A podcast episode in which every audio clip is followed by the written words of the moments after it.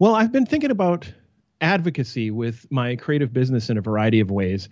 And maybe I have too many thoughts jumbled up. So I'm really excited today to talk about uh, advocacy in my creative business with Jerzy Drozd because um, I know he's been doing this kind of stuff for years, dealing with comics and setting up events and all this stuff. And uh, I bet he has a lot of thoughts on it. So looking forward to that on today's show.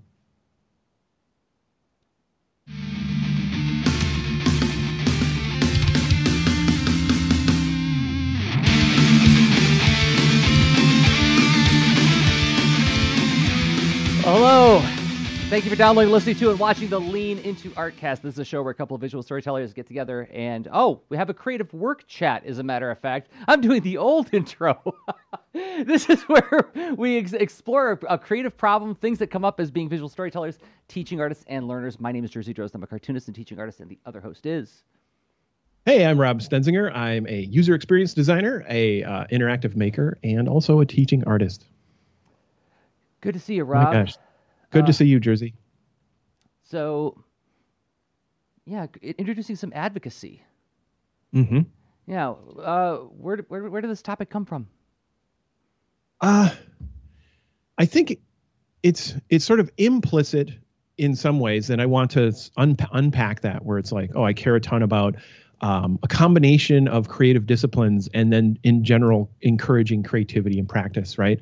But funneled toward also causes. So I've got this tangle of, of, of things that that I start to think about when I'm like, well, I'm launching new products and um, uh, thinking about, well, oh, I could do a scholarship for um, for my workshops, or how could that work? What, is it all the workshops? Just one?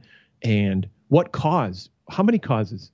Well, I'm already caring a lot about the disciplines. Anyway, you know, so then I'm, I'm stuck in this kind of situation um, so because and I wanted I want to do this in in a way where it's you know there's so many things I care about, but uh, one like like for years on the show, I we, my introduction is a is always a um, it's like a you know put a cup of dice together and a bunch of words and and who knows what Rob's going to say as far as all the things I care about and the things I do, right? I'm I'm fortunate and privileged. I've I've done a variety of things and lots of titles, and I I care about them all in different ways, right? And uh, now I've been focusing and what have you, but but like that, I don't know, caring about a lot of things doesn't always like doesn't make the best focused communication. It doesn't um uh always land. Sometimes it does, right? But I I just I want to do a good job with this. So I'm I'm curious, how do you like how are how are you how, did this come up for you? With I mean, you obviously super advocate for comics and mm-hmm. um, uh, you know visual learning and fluency and all kinds of other things that come with that, making it safe to create and I don't know, tons of stuff is all woven in your work, and I don't know. Yeah. Like how do you, how do you do it? What how does it come up for you and or like what's your initial reaction to this? So uh, what I'm hearing in there, and this was like when, when I when you proposed this topic, it's funny. I, I was just engaging with this very idea of describing who my audience is as a cartoonist, and I had mm. I found that I had very clear language for who my audience is as a cartoonist, and it came out of the fact that I've done all this work as an advocate through my creative work. So if you go back to so for, for people who are new to the, the, the podcast, I I focus on making comics for young people. And that was something I decided very early on in my career, not in any kind of focused way. I just knew that I want to make comics that do for children what comics did for me when I was a child. Therefore, I'm going to focus on making comics for young people. And so I'm never going to do anything rated R. I'm never going to do anything that has a certain level of violence or, or, or um, uh, I would say, complex or sophisticated themes they say sophisticated themes, and I, I, I, ruffle when people use that word to mean like, oh, it's just gonna be a lot of blood and gore.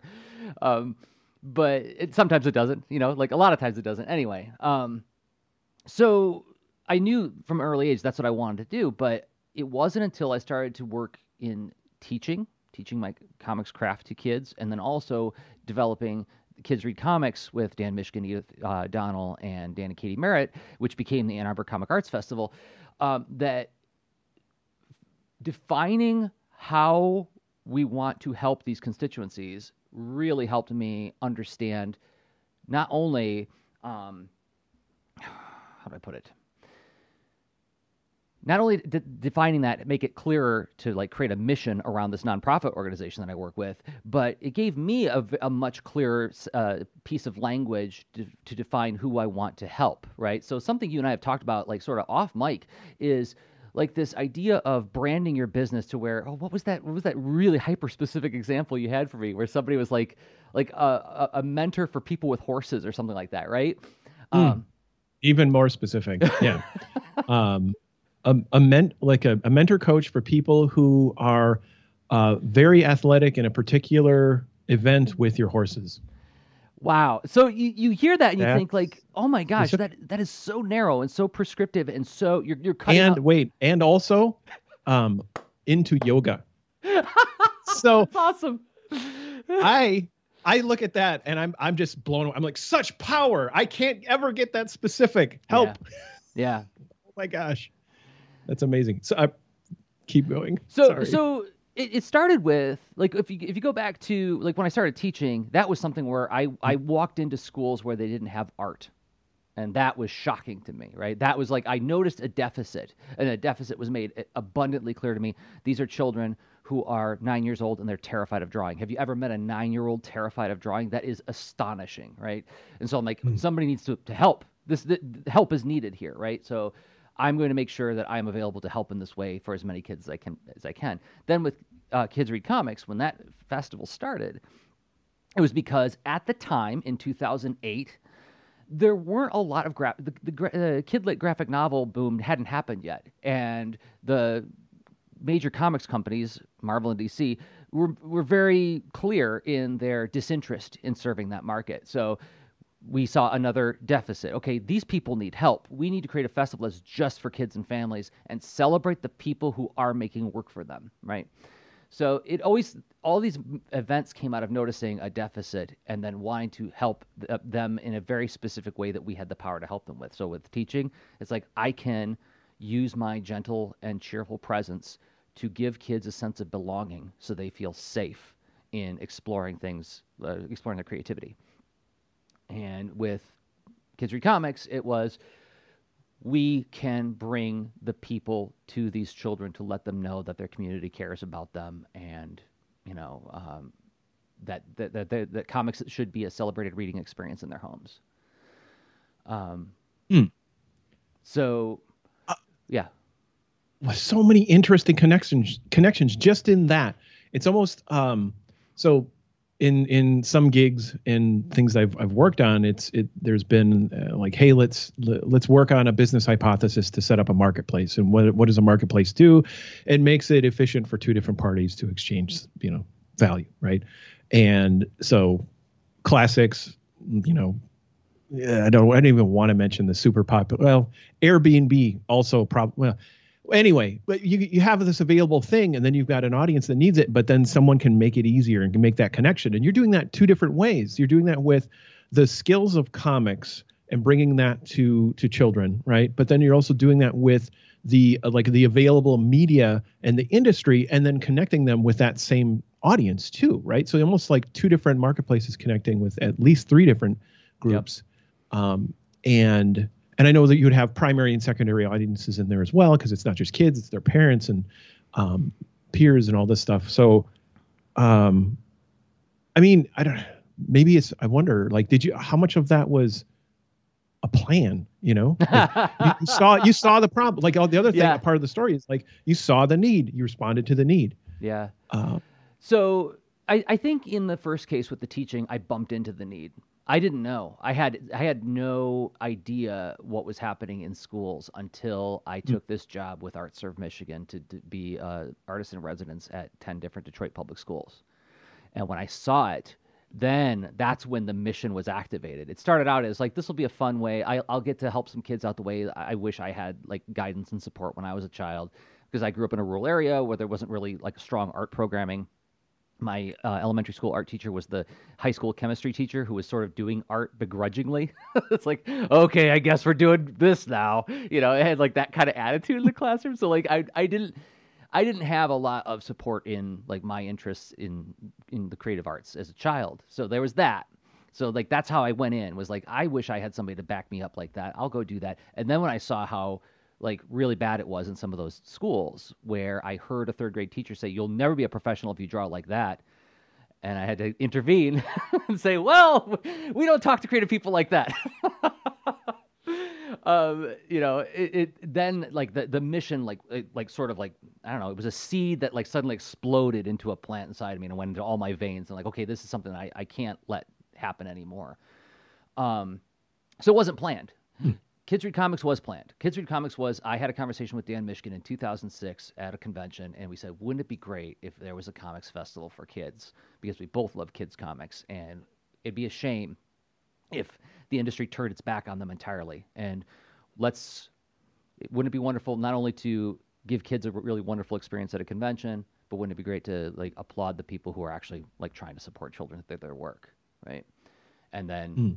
uh, what was it? Three years later, or two years later, I became a teaching artist, and then I, I put two and two together. I'm like, this is how I can help, right? Because the conversation I had with Dan was like, yeah, that would be great, but who's going to do it? And then when I when I started teaching, I was like, oh wait, wait, wait, wait.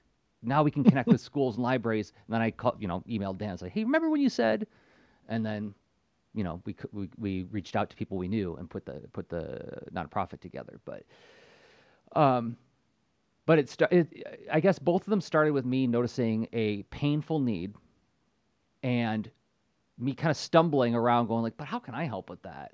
And just letting it letting it roll around until the idea clicked. And then i went i think that's the way i can help. Um, but um, and then and then i mean if you want to talk like years later w- by showing up in that way that opened up all new sorts of opportunities for advocacy. Like when we start talking about projects like um, oops, seriously Chelsea and that project that I hmm. do with them, where I, I, they actually hire me to make comic books for kids, and then the the comics are given away to the school district for free, and then I go do school visits, and then we even uh, teach the kids how to make their own comics so they can continue on the series. You, know, you can see there's actually a float and a parade with my characters on it. That's so awesome. So the yeah, and these huge are all... mascots of uh, of like Dame Lady Cat and all that. Oh my gosh. Yeah, so like this is yeah. this only happened because we were doing Kids Read Comics as a festival event, and then the people from Seriously Chelsea saw me doing it, and they saw me performing and working with kids and said, "This, well, yeah." And I got to say, in this reel too, for those who in you know listening to the podcast, I mean, there's so many interesting different connections with comics and experience and art and being encouraged and uh, celebrating in a variety of ways doing hands-on work engaging with others work. There's uh, just so many layers of things that i'm seeing in this uh, reel. It's it's wild. Um, that yeah so many different kinds of connections that that sort of represent moments of the um, of the of the work of the of of the doing the service um, embodying the the ab- advocacy. Wow yeah. So yeah. So I don't know. I don't know. What, what do you connect with on that, Rob, as you think about the ways that you want to introduce advocacy into your work? Well, I mean, so you bring up a, a really interesting point that, that that that general pattern is certainly what I've noticed in.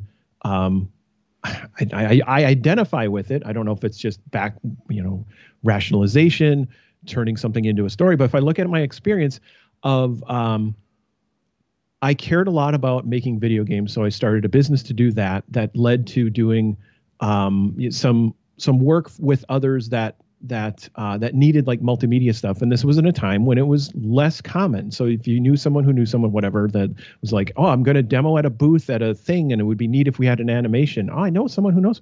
And all of a sudden, we're doing these little consulting things, making websites. Soon, I get into a corporate gig with this stuff where in a world that wasn't didn't care about the web. They're like, what the heck is the internet? And I don't care. Money comes in that door. This is dumb, right? Yeah, and yeah. and I thought, wow, I'm glad I'm here it, this has options to help, right? So communication, potentially exchanging, you know, goods and services and products, what have you, and and well, also our internal knowledge. And why would I care about helping knowledge happen internally? You just suffer and ask those who sits next to you, go away. So I'm like, okay, cool, we'll demonstrate and make this work. So I'm like, the ability for people to share the knowledge and capabilities through the internet started is where things started but then wondering what about the resistance and the humanity of the like how hard it is to understand the problem and then to act on the problem and all that this is when all of a sudden i'm like how do i deal with this this is the problem i observe and then i encounter things like um, sy- systemic human centric design right systemic minded all that stuff and i'm like whoa okay wow so people have cognition and our our abilities and how we see things. And and then I'm like, nope, we can just do this on our projects. we can go talk to our audiences and they're like, wait, what? Just put a thing in front of people and shut up. I'm like, nah, but watch this. And all of a sudden, you know, we start to notice, well, gosh, we're getting a lot of complaints about how so many of the things that our company does um, are just, you know, frustrating for our clients. And I'm like, well, because you know they all look very different and are confusing and are built in a way that doesn't include how they think and speak and and act in the world so what if we watch them and learn from them and then incorporate that and also make it easier for everyone so i early in my career my like i got tangled up in this whole like uh, seeing the benefit of user centered design, but also building systems infused with it, and also connecting it to a developer audience who could take that and spread the consistency, right? So it's the kind of thing like you'll hear nowadays folks talking about uh, design systems and stuff, right? Well, it's kind of early days of that, early days of uh, content management systems, early, you know, whatever mm-hmm. frameworks. And I, I was like, I didn't plan on that. I couldn't have told you uh, years ago that I would see a problem and then get super into solving that kind of problem it doesn't make sense in some ways where 16 year old me would be like shut up i'm on my skateboard and you know uh you know do you want to form a band anyway mm-hmm. um where oh. comics i see like there's more of it's like there's a there's a little more obvious through line but in a way the comment like i saw the thing and i saw that i could help mm-hmm. and and it affected me and i continued to act on that in my career until that was, you know, well, UX is one of the cornerstone focuses of what I do. Anyway. Well, um, and then all worked in there too is like a lot of people feel a resistance for doing anything different and and, and activating their creativity and then yes. and behaving in new ways that leads to new outcomes. And I'm like, hey, this is safe. It's okay. And I've found I have skill in encouraging groups to do this, and and that's where my career went. Mm-hmm. Um, anyway, go, go ahead. Well, you're you're in the stories you're telling. You're also highlighting one of the difficulties of introducing advocacy into your work is being able to communicate that value to a constituency right? So when when Dan and I and hmm. Edith and uh, the the Merritts of Kids Read Comics first came up with the idea of like let's do this thing, we shopped it around to different libraries, thinking that libraries are going to be the place where we have we'll have the maximum benefit. In that, there's a lot of like incidental foot traffic. A lot of families go to libraries on weekends. They already do like family day events at like public libraries, and they're very similarly aligned to us in, t- in terms of mission. In that, they are there. They have have the responsibility of of uh, spending money towards public good. And so we came in with this attitude of here is something that will be very good for the public, right? Not everybody saw it, right? Some people were like, "Wow, you just put out some coloring pages, you know? It's like put out some coloring pages and then maybe have kids dress up as superheroes, and that there, there you got a, you got a festival." You know, I'm like, "Well, we want to do something a little richer." Whoa, you want to do something richer than us, huh? You know, like, well, okay, let me take that language back. Find another yeah, way. Allow me to tell you, you're doing it wrong. right. Everyone loves to hear that. Yeah, I know, right? So, like, that was like yeah. that was something I had to learn the hard way in the way I was engaging with some of these libraries I was talking to. Um, was finding a way to learn what they need and use their own language to point back to the value that I had to offer, right? So, then this is something you do all the time in your coaching work, right? It's like mm-hmm. li- listening and absorbing and hearing how they're framing things and what language they're using, and then you know reflecting that as you bring them towards like you know pointing towards other possibilities. Um, so and and I picked up that style from from finding uh, like how do you do how do you recognize a, a challenge and, and, communicate that with folks who can um, come together to to help meet it, right?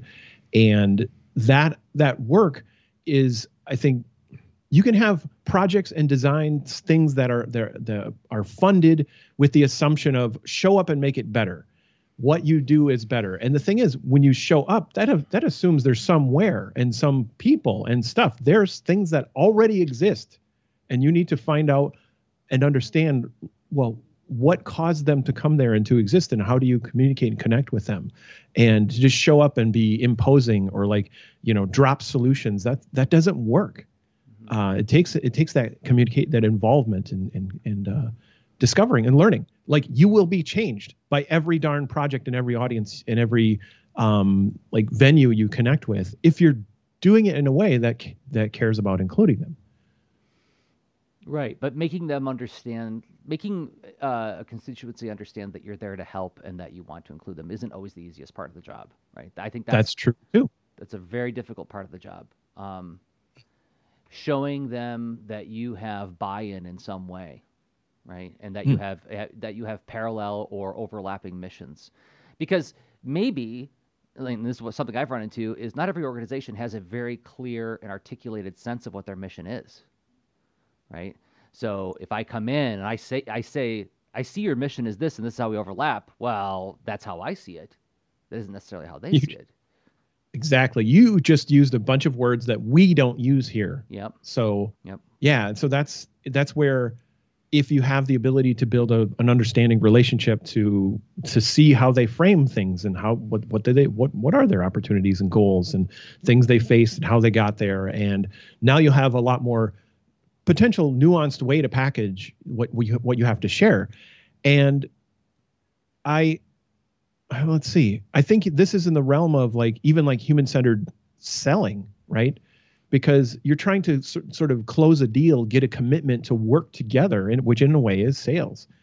Uh, and and different people find you know they have different strengths in building trust and and some ways are well met with some audiences and some aren't.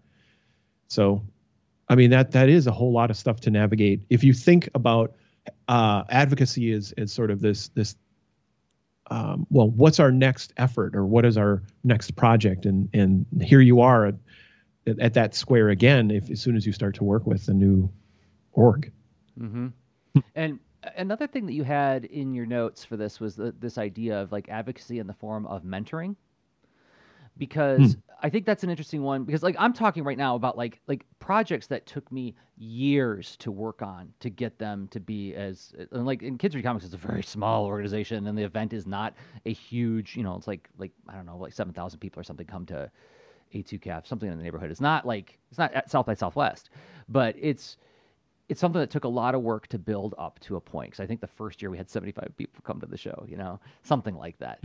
Um, maybe 750. I don't forget. It doesn't doesn't matter. Anyway, the point is is that there's like more smaller and direct ways that one can engage in some kind of advocacy. And when you said mentoring, I thought, oh yeah, that's interesting. I have been regularly involved in mentoring young people directly for free um, since 2012. So it's been almost a decade now. Um, and some of my mentees went on to become professional cartoonists. So, like when I think of Aaron Polk, who is now a professional comic book colorist and artist, uh, worked on New York Times best-selling books. Um, started working with him when he was 14. You know. Um, and now, and I have a weekly check-in with one with my current mentee. Um, we meet for one hour a week, and we talk through their project and like what's what what's stopping them, what are the stumbling blocks, what are they thinking about next. To give them the different, you know, strategies and approaches to uh, get their projects done. So, but that's another one where it's like I when I see people online going like, "Hey, I'm opening up applications to like get some mentoring from me." I realize I'm again in a privileged place in, in, that a lot of my mentees I meet through my classes, right? I teach an hmm. eight week course. They show up as paying students, and then I notice, okay, that one is the one where they there's something that they're doing where I know they they draw even when they're not supposed to, right? They they get in trouble for drawing in class, right? They draw comics on their downtime instead of playing video games, right? That's the kid that I can offer help to, right? And so I'll take the parents aside and say, hey, look, if you want, I can meet with them once a week for a couple years, kind of thing. So, what are you thinking about? I mean, you have been doing some mentoring, haven't you? Oh yeah, yeah. And so this list of I put in the notes isn't just um, like aspirational. Uh, yeah, I've been mentoring. Um, uh, I would say ever since I was in a corporate job for like maybe a less than a year because I have an interest in teaching. And um, like, I mean, I did mentoring in my other jobs before I was in corporate as well. Um, just yeah, teaching and sharing how we do stuff, adapting and all that stuff. It just it's how I believe in working. And so I've had that kind of um, that habit, and so I, would be recognized and uh, essentially assigned. Okay, we have interns. Um, here you go. You you report to Rob because he likes that and doesn't find it to be in his way or whatever. Other folks are like, God, ah, I got too much on my plate. Yeah. And they're not into that. And, yeah. you know, to me, I'm just, I'm like, well, I learn by seeing what other folks, you know, need and want to learn. So let's, this is, this is easily interesting to me and I, and I want to help. So, um, anyway, to, you know, fast forward to today, I am, you know, I'm I'm in the pool of mentors for the University of Minnesota um, product design program, and so yeah, that's uh, you know that's that's a fine system. It's interesting, you know. I'm um, like when I was at Target, I was you know a mentor there, and when I was you know it, it, everywhere I've been, pretty much that's what I do. Um, but it, it could look different nowadays. I could I could start out you know new, do new new things with um, uh, instead of being you know working through a a giant institution, I can just be you know uh, available as a mentor, and I, I could think about new ways to offer that. So that you know is interesting. Um, but and or what if i themed it right? So what if i got more focused and said eh maybe this isn't the right institution for me to be a mentor for right? That kind of thing. Hmm. so um, just trying to just see what shape that could take and evolve into. Um, there's uh, i mean of course i've done advocacy um, as i'm someone who for events that um, that aren't for profit and all that i will i will do free workshops. Um, mm-hmm when you know when there's an exchange of value and and we're you know training professionals then then i do paid workshops. Um, but you know that that's a part of advocacy. But then um, anyway and then then this this scholarship thing i haven't done and i'm like ah this is interesting. I could do something with that but i just haven't thought it through yet. Mm. so yeah. Anyway maybe um, we could uh, come back to that after a break. That sounds good. Yeah. So yeah, well let's let's dig at this idea of what what you mean by scholarships because I, I have not done anything like that myself, and I'd be curious to hear about your initial thoughts on it and how how it lands on me. Uh, we'll take a short break and come back and talk about that. So, if this is helping you uh, if, if this if this project Lean Into Art is helping you think and do useful creative work, a great way to help the show is to support us on Patreon. Patreon.com slash lean into art is the website, and it's a way for you to give us a monthly upvote. If you believe in the work we're doing here and you find value in it, you can contribute as little as a dollar a month on an ongoing basis. You could also cancel your subscription at any time, but I want to thank five people who have been supporting us on a regular, ongoing basis. Uh, Ashley Knapp, thank you, Ashley, for believing us in what we do and Mike White. You can find Mike White on Instagram at Mike White Robot and Metal Witch Sketchbook Project. Thank you, Metal Witch Ske- Sketchbook Project, and Catherine Sugru, who you can find on, on Twitter at Cat Sugru, K A T S O O G R O O. Stephen Black, thank you, Stephen. You can find Stephen on Twitter at Black's Sideshow.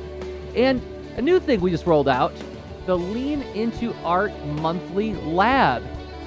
So, do you need a place to show your work in progress? We can all use encouragement and feedback.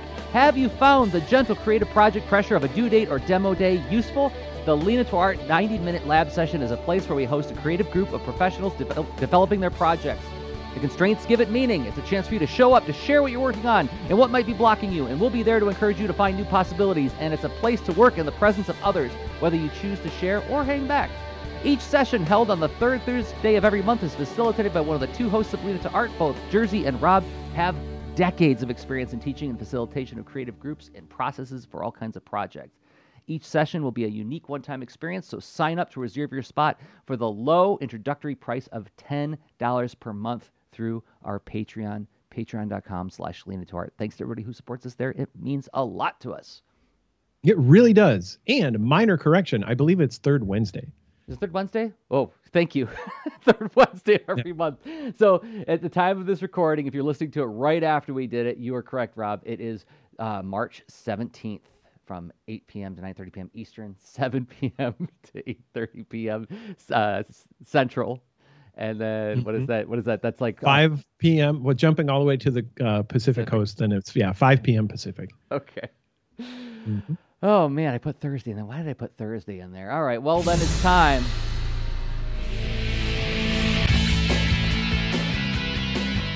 Let's talk a little bit about hmm.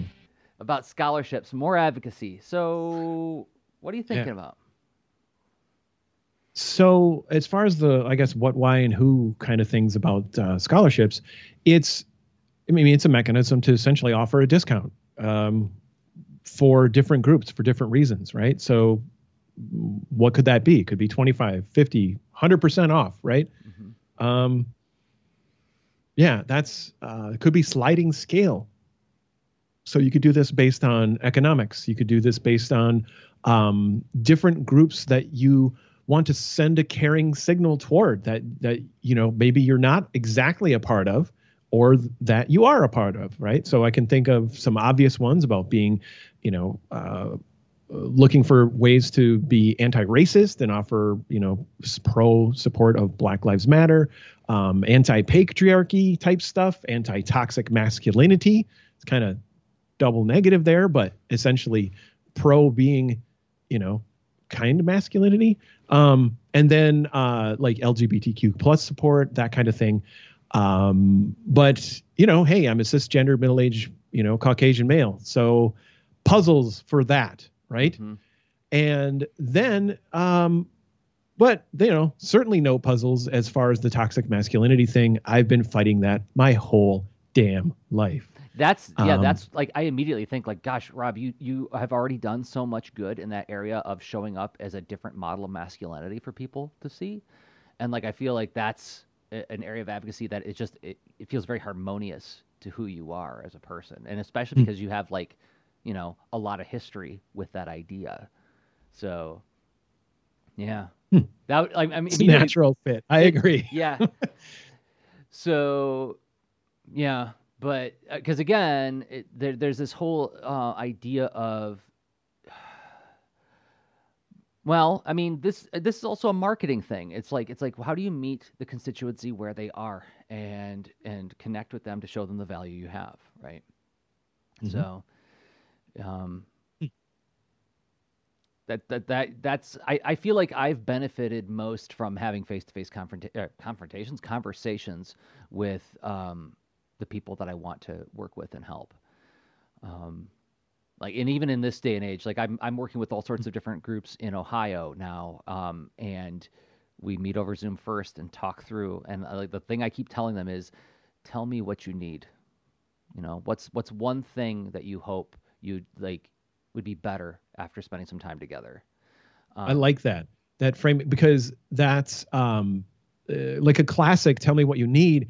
Sometimes folks don't always have that language to really dig into it um, because a lot of times you can get into the into the back and forth ping pong of you know like here you go uh, what what do you need then uh, what can you do um, okay, comes yeah. back at you it's like I can do a lot of things yeah and so Oh, that's digging that... into like a a focusing, you know, reason. That's great. Like how do, how would you think? Um, hope things would get better by us working together.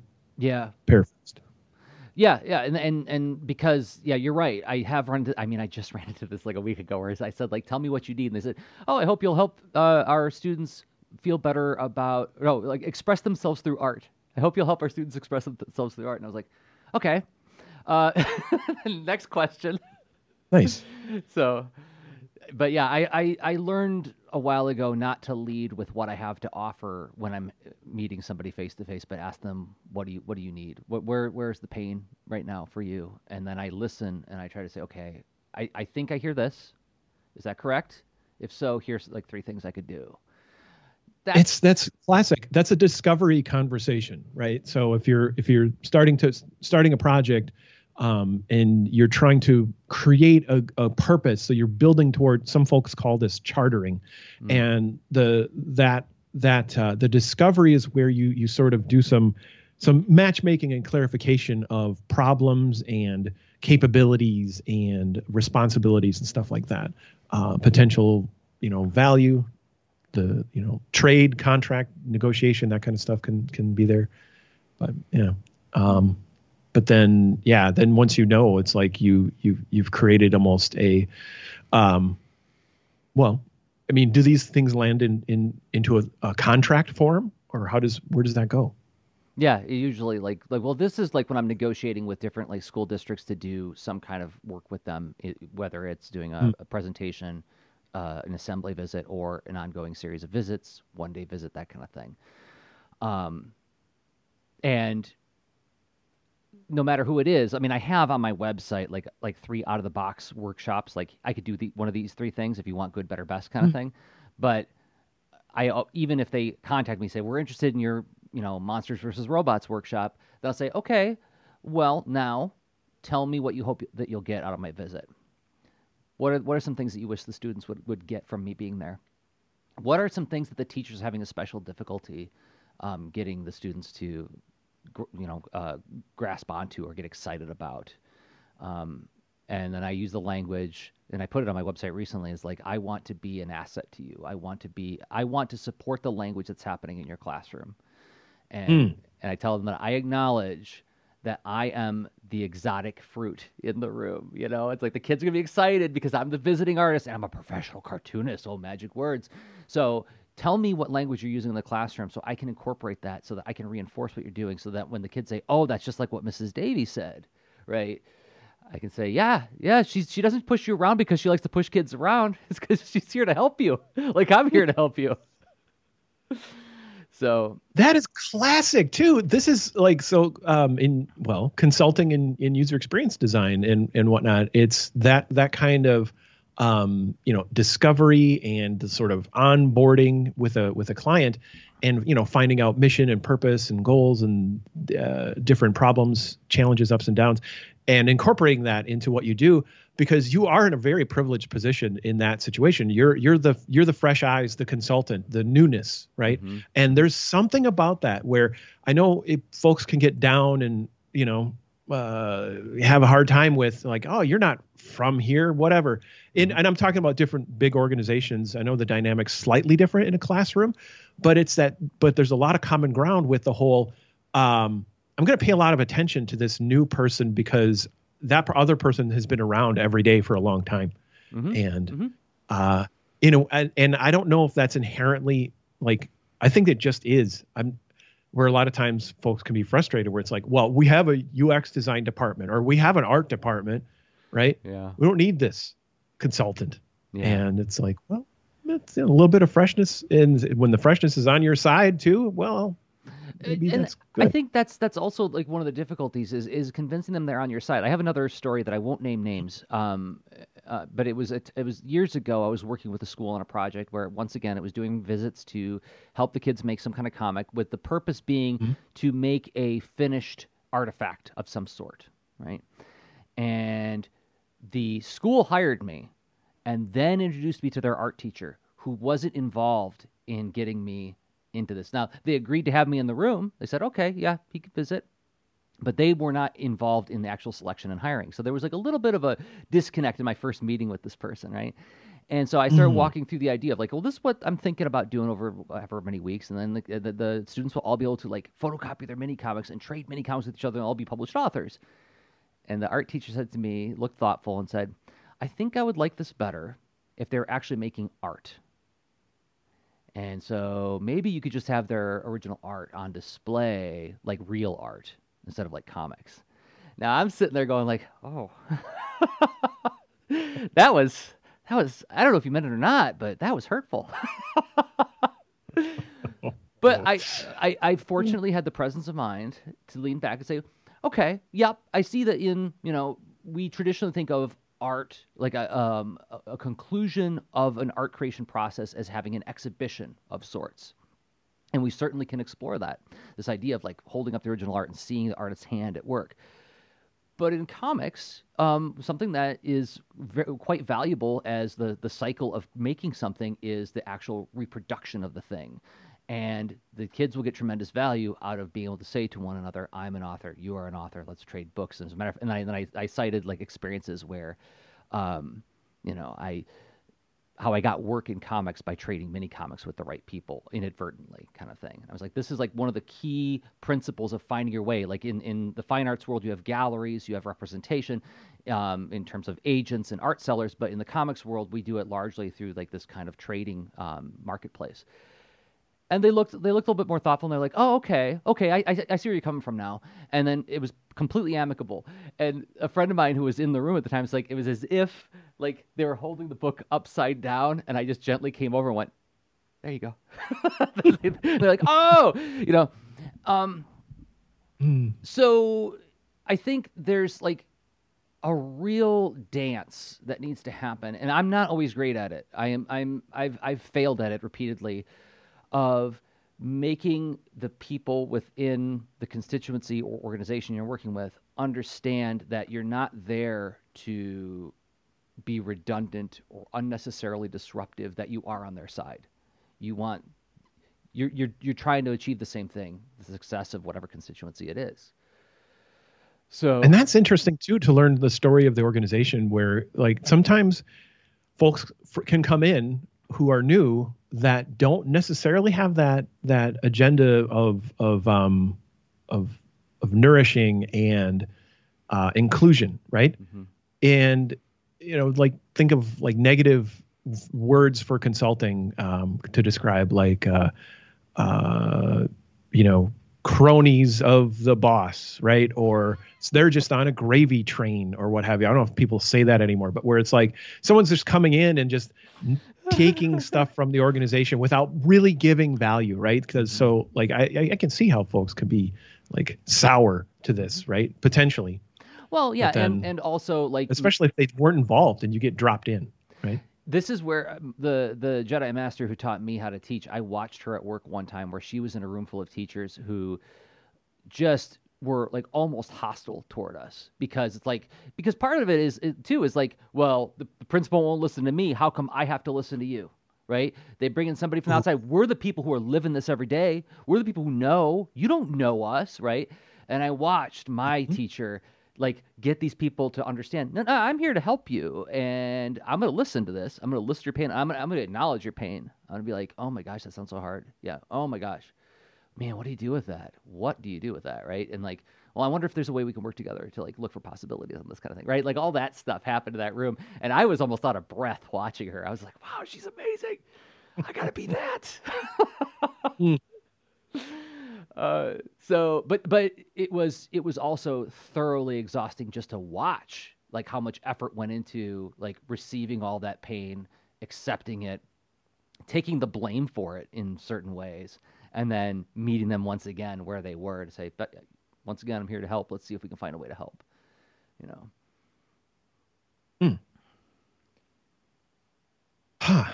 That is okay. I wonder. I wonder, like, if I, how I can explore. I feel like I'm going to need. i am getting homework that that is useful. I need to that that I need to do when, like, thinking through how to offer this, how to frame it, and and uh, as a think of it as a conversation, a way to discover. In a lot of ways, like when you design an interactive experience, you have some kind of mental model about the progression of understanding, right? Where people can progressively get through some kind of narrative and set of interactions. And in a way, I think you're framing up a kind of narrative that I could turn into sort of you know interactions or or sections of uh, content or ideas, or as far as instead of just saying you know, um, instead of not trying to be thoughtful about the messaging, I could be sensitive to like these different potential concerns and provide a way to dig further into it. Like, so that's how that's what it would look like. So, like, if you think about progressive disclosure as a design principle, you don't just drop everything on someone all at once, um, and and you also don't ignore the stuff. You make it available through their participation and exploration, even if it's in a document, right? And then of course you can embody you you can embody that very well in a direct conversation, but that kind of needs to be turned into a um, um, something on my um, web presence, I think. Mm-hmm. And I think you're giving me good food for thought for how I could structure that something. Yeah, the the I, I recently updated my teaching page on my website and I put in more prompts to reach out to me and let's have a conversation. Right. And so I hmm. actually have like a, a link to my Calendly, like book an appointment with me, book a 30 minute meeting with me. You know, uh, don't just pick something and email me. Well, I don't say that, but I'm like really trying to encourage, like, let's open up a dialogue first before we work together. Mm. That's a good idea. Hmm. So, yes that's uh, and that's how I have uh, that's how I've pract- worked with offering coaching. But then why not? That could that could be uh, that could be a general approach to uh, just how I present you know, like anything of, of what I offer. Hmm. Yeah, I I haven't. Well, no, I've had one taker so far. I've had one appointment just like pop up in my calendar feed, going like, "Hey, mm-hmm. somebody wants to talk with you." Okay, cool. And it turned out to be a great, great, great connection. Um, it was somebody who wanted me for one thing, then after talking to me, said, "Can we do five things?" And I was like, "Yeah, let's do five things. That sounds awesome." Uh, um, mm. But but and, and it came out of that interview of the interview of like, "Tell me what you need." okay, here's what I think I can do with that. So, yeah, that's a really good point. I yeah, and I. I I am sold. I like I need to set up that, and also I can see how there's kind of a back and forth where just getting enough uh, confidence to say like, yeah, I'm going to put it something on, you know, this guy's calendar, this person's calendar, because I think that this this could go somewhere, right? And at the very least, I, I have this one thing that I feel pretty sure about, but I may have other things that I think I talking with them, it, it, I could, you know, get more confident mm-hmm. or back away or whatever, right? That's um, that is a really good point. Uh, instead of being, and, and for me, I've made it so specific, but mm-hmm. um, hmm. And like these things, yeah, I think they can work together. The combination of uh, of offering that kind of like, you know, we could we could just have a discovery conversation. Um, here's what I mean by that oh, okay, cool. Here's you just go ahead and set it up via Calendly. Awesome. Mm-hmm. And there's other services too, but actually that it's I use Calendly also. Yeah, there's other ways to do it, yep. but yep, that one is pretty pretty convenient. Not a sponsor. Not a sponsor. Ought to be. Give us some money, Calendly. Just give us a tip. Give us a, give us free. Accounts. We'll talk about it. Honestly, yeah, because and we'll disclose, right? But yeah. this is that's a good one where it's like this. Yeah, I'd I, it would be so easy that for that's one of those products where could easily drop that in the conversation ethically, reasonably, with some usefulness for our audience. Uh, I like it. All right. Well, great. Oh, there uh, you go, Calendly. Calendly, that's a pitch for you. All right. Um, where, what else? Um, uh, like, so what do you think of the? You, you seem, you seem like someone who's who's in your practice in your business. You've you've been doing this um, a while and iteratively, which has this sort of building upon prior knowledge and practice confidence stuff, right? Mm-hmm. And I have some of that experience in different contexts, but I'm not, now I'm trying to weave it more into my independent business. And yeah, yeah. So yeah. I don't feel as set up yet mm. for that. Yeah. No, that's that that that part. So I'm in a similar space, but it's like it's sort of I'm really practiced and and I feel like I've got some I don't want to say establishment, but I I've got some credibility as a independent contractor teaching artist kind of character. Um, to to, to yeah. the point where like people are seeking me out now, which is really rewarding. But when it comes to my comics work, like I just don't have that practice in place. Like it's really I have a lot of challenge I face a lot of challenges in terms of proving my value to the comics industry or to publishers or to uh, editors, right? Um, hmm.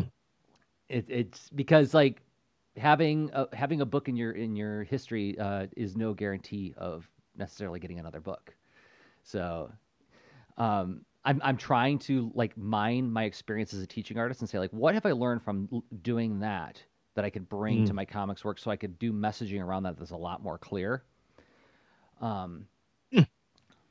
I I guess that that's in, that's kind of what I'm doing is mining one experience and also well others experiences and to to try to help you know figure out how to incorporate that into other things I am doing and uh, to to just to do it in new ways. So um, yeah, I guess I, I, isn't that funny? It's like it's always easy to just sort of summarize and think, well, you took care of that, and and then show up and and say, well, no, there's guess what? There's another um, threshold, edge, goal, thing, you know, you know, place to go, and and it's and you got to start, in some ways, start over. It feels yeah. like. Yeah. Um. So in terms of like finding like I guess I would I would go back to this idea of the hyperspecificity and starting from that point, starting at the hyperspecific point where you feel like you have the most clarity in terms of what your offer is. Because another thing that happens in my experience is even though on my website it clearly says I teach children and teens, like the three sample mm-hmm. workshops mm-hmm. I put up there are for children and teens, I still get approached by people saying like, "Do you do adult workshops too?" You know, so mm-hmm. I it, and you really don't is like you're like nope no, it depends. It depends on what they're asking for, and that's where I'll say, "Well, what do you need?" Mm-hmm. You know, and they say, "We're looking for somebody with like who, who teach like a really in-depth illustration course." I'm like, "I'm not your guy. Um, I'm I'm mm-hmm. not right. I teach visual storytelling. You want somebody with a more traditional illustration background to teach an illustration course, right?" How okay? So maybe we could revisit hyper specificity because yeah. it's always a always a sticking point for me. So, um, well, maybe this will give you a. I, I actually wrote out yeah. like I, I wrote a hyper specific audience statement of like who like the big why of what I do as a as a cartoonist. Now this is not a teaching artist. I'm talking. I'm just stripping everything else away. It's like who do I make comics for based on the hyper specificity I found through my teaching arts. And I wrote this, and I wonder if this will be helpful at all. As I say, I make comics and graphic novels to help children who don't have the emotional support they need. These imaginative works are products of my creativity and whimsy, but their creation is guided by a sincere and deep desire to be of service to, uh, to readers. That service can be in the form of instruction, inspiration, having their experience validated, and the thoughtful exploration of problems they face.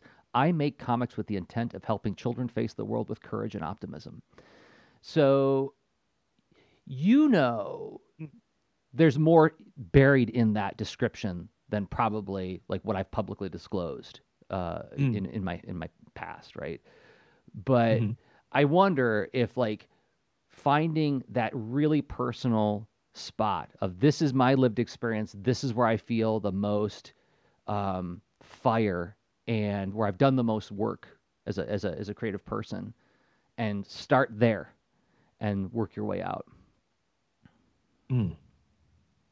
Okay. I think uh, that makes a lot of sense. I still don't see an easy path to get there. I'm going to have I, like, but and I, and I have to say, like your statement was really quite clear and very uh, useful and inviting. And uh, I'm going to have to go back and re-listen to it to to um, to sort of uh, see what see what comes out for me. Um, because there's so much I, to to be honest. I, I, mean, I have some planning and things I care about in my career, but like I like to just show up and help, and I'm I'm and I like to spread the way that I help to others who care to also um, make that part of their approach.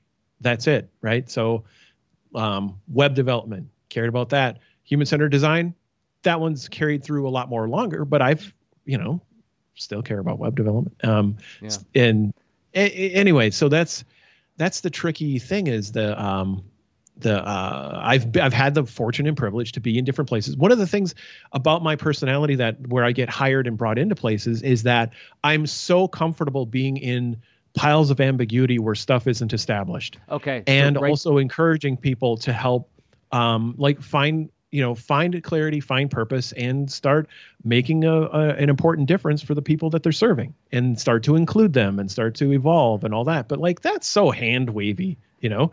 It, but it's but when someone has that need i get the call you know like mm-hmm. from my network and people who know me and stuff. And and it's it's um it's this whole combination of things that as far as when i've helped and like been as much as my whole self as possible in certain gigs, and that anyway. You, you've you've been jumping at reacting. So what? Well, what I what I heard in that right happened? there is like is like so somebody standing out the outside, standing outside. You're in the weeds. There is like I hear like yeah. you you you feel um, inspired to help when you see people who are having difficulty having clear conversations about what they're even doing together, right? Mm. Have you have you been in an office meeting and it's full of confusing, jargoning language, unclear, un, uh, untested thoughts, maybe a little bit of frustration with one another? You just don't feel good after your office meeting. I'm here mm. to help find clarity so that you can work together harmoniously right? Like so, not, that was like that's so ultra first draft. It's it's garbage. But like what I'm pointing towards is like you said something about you you feel at ease being in a room full of ambiguity. And I mm-hmm. think mm-hmm. that's something that you're you're talking about the pain point. The pain point is is like we don't even know how to talk about what we do. We don't even know what our mission is. It's a yeah. Well, it's a bit of the it's me not talking about what I do, but also um, it really takes a certain kind of person to recognize that situation. That's true. And and then anyway, so yeah, we're we're like, I need someone who's a catalyst to help others start connecting more and but I collaborate more healthily. In right? there, in there too, is this idea of how you can rep- how you have shown up and and consistently represented an alternate model of authority and masculinity. Right? You you don't show up as a commander. You show up as you're, well. You're you're the old wizard in the woods that the that the heroes should have listened to. right? So going back to the Ashlad stories, you got like the wizard in the woods is like, "Hey, I got some help here that I can help you with before you go on your quest." Shut up, old man. I know what I'm doing. And they get eaten. And then the then the, the littlest brother comes up who actually listens to the creatures of the forest. Like, okay, well, what do you got? And then he gives them exactly what he needs to win over the dragon, kind of thing. So, yeah, but okay, fair enough. I, I I like the wizard metaphor, whatever you know, but like also, um, uh, th- with utter absence of uh hierarchy, right? Yeah, like being in the thing, we're in a thing together, and that's yeah. what you know. Um, and we we adapt together, and it's it's not it's not a hierarchy thing. It's it's uh, maybe we have different areas of responsibility or different skills we bring, but it's it's not so, so is, is you meeting them where they are? You're, you're here to crush the hierarchy. it's something hierarchy. I, I embrace it when it serves the purpose, but if it serves egos, I often help people fight that. Yeah. but yeah, and uh, yeah, that's I because if you really, I mean, if you want different outcomes, you have to behave differently, and that that stuff is scary. Yeah. And I'm like, yeah, it's actually awesome. let's let's try. What if we tried? What if? Don't don't you don't believe enough yet? Well, okay. Let's do let's do some other things for a while. You feeling ready yet? All right. Yeah. Um, yeah. Mm. Okay, so we need to do another break and have some other wonderings about this. Okay. So um, yes, let's let's take a moment and say if this is helping you think and do create a what is it? If this is helping you think and do useful creative work, if you found this discussion provoking and maybe a little bit inspiring, uh, you could help the show. And a great way to help the show would be to interact with the stuff, uh, the products that we make. And the product that I make that I hope you'll check out is a free one, actually. It's called the Four Million Years Later podcast. And what is the Four Million Years Later podcast? It is the answer to the question does creative creativity thrive in freedom or in constraints? It is a story analysis podcast wherein the subject of the study is the 1980s Transformers cartoon. We watch an episode a week and dig deep to explore the story's structure and meaning. We infer the writer's intentions and synthesize all those things within the context of conflicting needs of a daily television show explicitly designed to advertise toys. You can find it at 4millionyearslater.com or search for 4 million years later in your favorite podcatcher. Mm, well, and if you would, uh, another way to support the show is to um, buy my workshop, Listening Like a Coach. It's this is a uh, let's see it's a place where you can learn methods for coaching conversations. You can help folks get unstuck with their projects and goals. Um, you can learn some basic methods to to get started, but also advanced things for, um, well, l- listening in new ways, seeing the different options for the kinds of conversations you have, and then purposefully offering someone a kind of conversation that is, well, it's called coaching. And then you're there to not tell them what to do. You're not. You're you're there to um, like help you listen and absorb and give this kind of gift of like really deeply attentive attention that it's it lets you explore and assist in the navigation instead of putting your own agenda into what you think they should do next. That makes sense for consulting. That may make sense may may make sense for some kinds of leadership and stuff, um, or even friends reacting as as just you know caring humans. But then again, listening like a coach is where you can help them navigate through their own problems, and that's what this workshop is for. You can get it at um, just point your web browser to gum.co slash LLACWS. So, listening like a, a coach workshop, LLACWS. Um, I mean, are you someone who people come to ask for advice, or do people ask to bounce ideas off of you and, and get your thoughts on a decision? Listening like a, a coach is a great mechanism that you could offer them.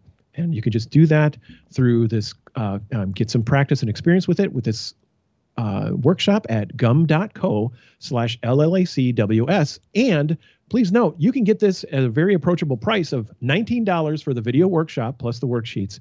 Or we could do a one on one live uh, question and answer session for 30 minutes after, and you also get the video workshop, right? So um, you can do upgrades for you or even your teams or org for up to 30 people go to that website, gum.co slash LLACWS, and you'll get all the options to get your right version of listening like a coach.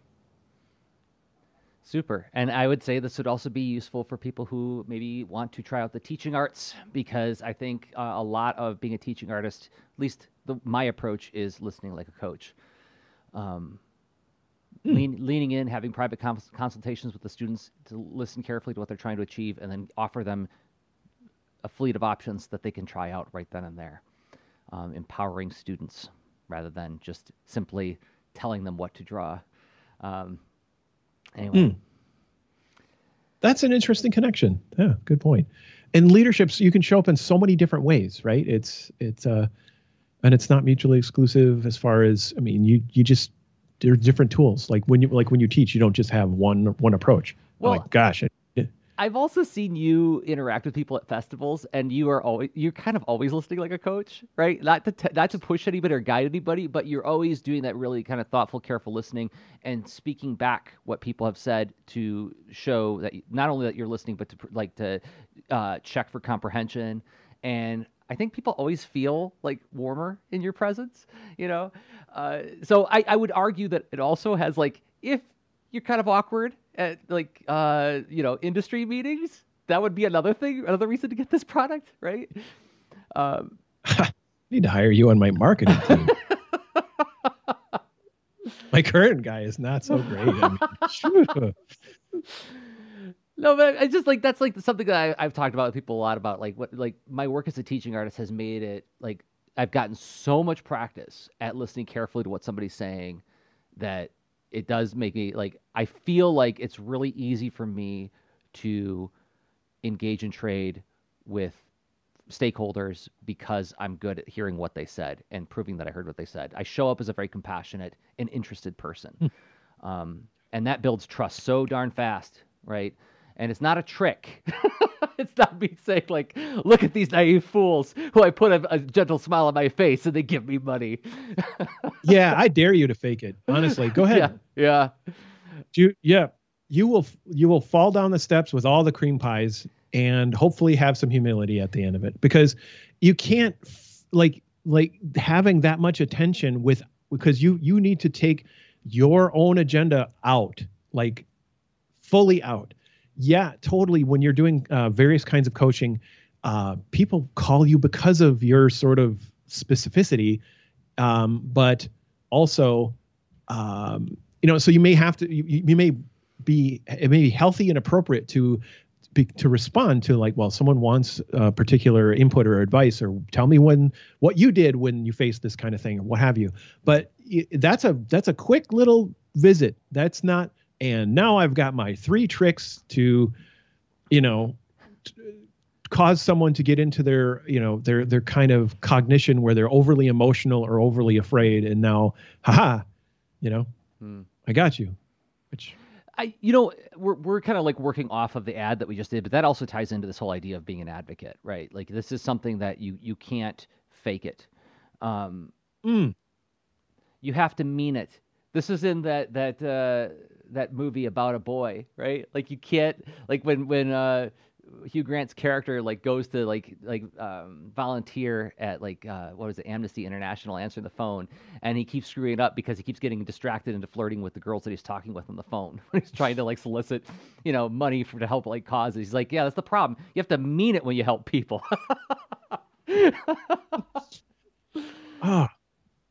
So. Um, Gosh, I have to admit I haven't seen that movie still, and I'm like I've written that on my list multiple times. I'm going to watch it. It just it sounds so uh yeah. It's so touching and worthwhile. You watch it uh, like a, a, a, relatively worthless person discover what value is in the story. So like that's mm. what I find charming about it. He's like he's like a, and he knows he's a worthless human being at the beginning. Uh, so Anyway, uh, is there anything else that we want to reflect on before we close this out? Uh, I feel like yeah, this was this was opening the bottle to probably a larger conversation about like, you know, how how do you show up in the world to offer the help for the constituency you want to help in a way that engenders trust and and clear understanding, and um, you know, real communication of of need and service. Well, yeah, because there's a lot of what we're talking about, like communicating visually, storytelling. Um, I mean, you could package that up for so many kinds of audiences, or uh, human-centered design, listening like a coach, and doing um, like facilitation methods and all that. Like they they can fit lots of kinds of audiences. So the advocates that you know, there's there's almost a hurdle to uh, a thing, a threshold to clear regarding the specificity about the discipline itself, the the core sort of the crux of like this is our the main value I exchange as a creative business, right? Mm-hmm. And I'm about this thing or these things, right? Mm-hmm. Fair enough. Which is interesting. So I may need to have a different story based on each endeavor, like each creative project in a way of mm-hmm. like my workshops might have a it's an advocacy agenda and method and then my video games may have an advocacy agenda and method. And so that's that's interesting too. Right now i'm focused on the workshops. I'm not trying to solve all things at once. No. But um but even then so you've got the, the that core discipline but then you have the other signals like like you found a way to weave it all together in your uh, statement. Hmm. yeah. Yeah and and what's what's funny is is that when I, I i avoided that statement for a long time because i thought if I go to any publisher and say that this is my audience, I've just talked myself out of a sale because they're gonna say, why don't you want everybody to read it? Why don't you want as many people as possible? But actually, that's not true either because publishers, at least in like the traditional graphic novel publishers, they're looking for a very specific niche audience, right? So, mm-hmm. but I, I I was very nervous about naming it that specifically. Like this group of children are the people that I want to make books for, right? So, yeah,